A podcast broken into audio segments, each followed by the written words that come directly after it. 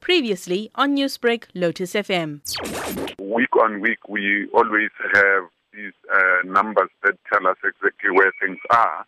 And between last week and this week, what we have seen is that uh, the dam levels nationally have stabilized at about 64.9%, which implies that there is a chance that we may not see an increase in the dam levels nationally.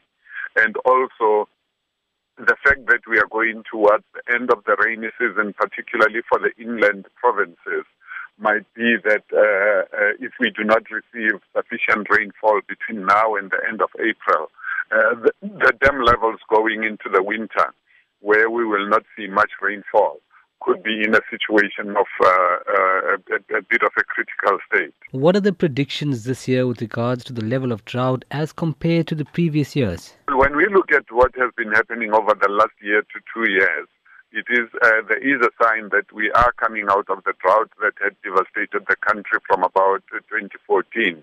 And obviously, uh, the you know the the time it takes to get out of a drought situation is anything between three to five years. And that is why we, we, we will always continue to urge water users to remember that uh, South Africa is a water scarce country, having gone through the recent drought, but also with the high temperatures that we have experienced between September and the end of December last year and are sporadically still in place from time to time. Um, therefore, we need to be uh, quite circumspect in the manner in which we use our water resources.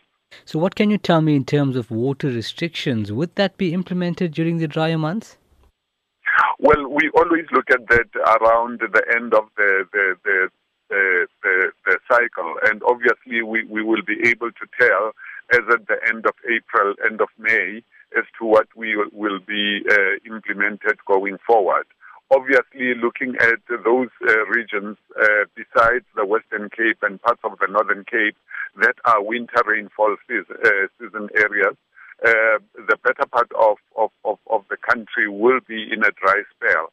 And therefore, we will be guided by what, uh, whatever are the levels at the time and what we are looking at and, and the consumption patterns that we would be experiencing. Obviously, if restrictions are to come in place, there will be discussions between the department, uh, the municipalities, as well as other water users.